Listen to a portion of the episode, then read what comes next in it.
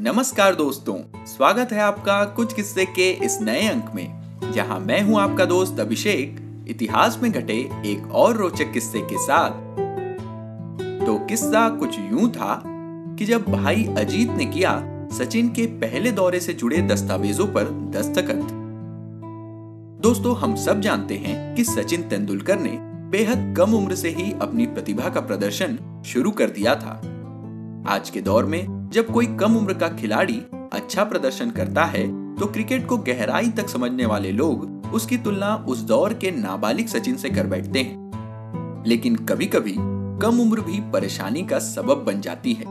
ऐसा ही कुछ हुआ सचिन के साथ। जब अपने पहले अंतर्राष्ट्रीय दौरे के दौरान उन्हें ऐसी स्थिति का सामना करना पड़ा, जिससे उनके बड़े भाई अजीत ने उन्हें निकाला। दोस्तों, ये किस्सा साल उन्नीस सौ नवासी का है। उस साल भारतीय टीम को सीरीज़ खेलने पाकिस्तान जाना था। उस टीम में सचिन भी शामिल थे।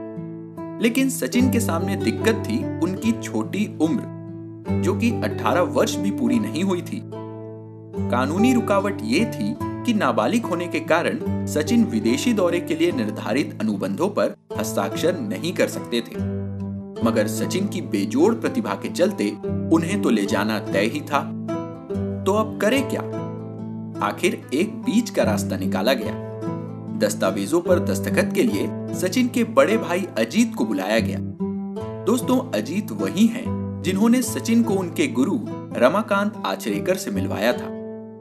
चूँकि अजीत तब बालिग हो गए थे, इसलिए सचिन के बिहाफ पर उन्होंने सिग्नेचर किए। ये खेल जगत की शायद एकमात्र घटना थी, जब किसी खिलाड़ी को अपनी कम उम्र के चलते ऐसी विचित्र स्थिति का सामना करना पड़ा। तो दोस्तों, यूँ पूरा हुआ आज का किस्सा। अगर आपको ये और हमारे पिछले किस्से पसंद आ रहे हैं तो इसे अपने यारों दोस्तों के साथ ज़रूर शेयर करें। अपनी प्रतिक्रियाएँ हमें कमेंट्स के ज़रिए बताएँ, और अगर इसी तरह के और भी रोचक किस्से आप सुनना चाहते हैं तो हमारे चैनल कुछ किस्से को फॉलो या सब्सक्राइब करें और नोटिफिकेशन ज़रूर ऑन कर लें, क्योंकि अगले किस्से में आप जानेंगे कि कैसे जापान के हारने पर भी नेताजी नहीं हारे।